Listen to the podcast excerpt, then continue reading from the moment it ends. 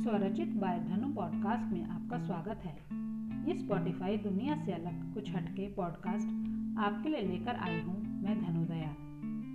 आज मैं स्त्री विशेष पर दो कविताएँ सुना रही हूँ।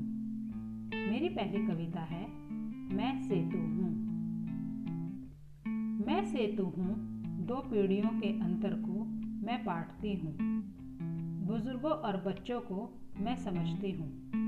दोनों की तकरार को मैं ही विराम देती हूँ। मैं सेतु हूँ। अपनी जिम्मेदारियों को बखूबी मैं समझती हूँ। पिता पुत्र के बीच मैं ही वार्तालाप बनती हूँ। दोनों को समझने और समझाने की कोशिश मैं ही तो करती हूँ। मैं सेतु हूँ। मुझे ही सुनने को मिलता है। तुम बच्चों को कुछ कहती नहीं हो। तुमने इन्हें बिगाड़ रखा है।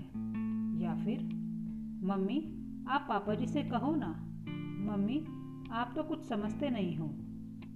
मैं सेतु सी, झूलती हुई, मुस्कुराती हुई, अपने आँसू छिपाती हुई, सबको साथ लेकर चलती हूँ। थोड़ा इसको तो थोड़ा उसको शांत करती हूँ। यही तो मेरा जीवन है। मैं सेतु हूँ, मैं स्त्री हूँ। मेरी दूसरी कविता है, महिला सशक्तिकरण। नारी यदि बन जाती आरी, न कह पाते शास्त्र, नारी ताड़न की अधिकारी। सीता यदि उठा लेती तलवार, न राम, न रावण कर पाते अत्याचार। स्त्री यदि पढ़ लेती संविधान, पुरुष के है बराबर हो जाता ज्ञान। औरत यदि शिक्षा को बना लेती हथियार, बहुत पहले ही पा लेती अपने सारे अधिकार। अबला यदि ठान लेती है कुछ करना, तभी बन पाती है सबला।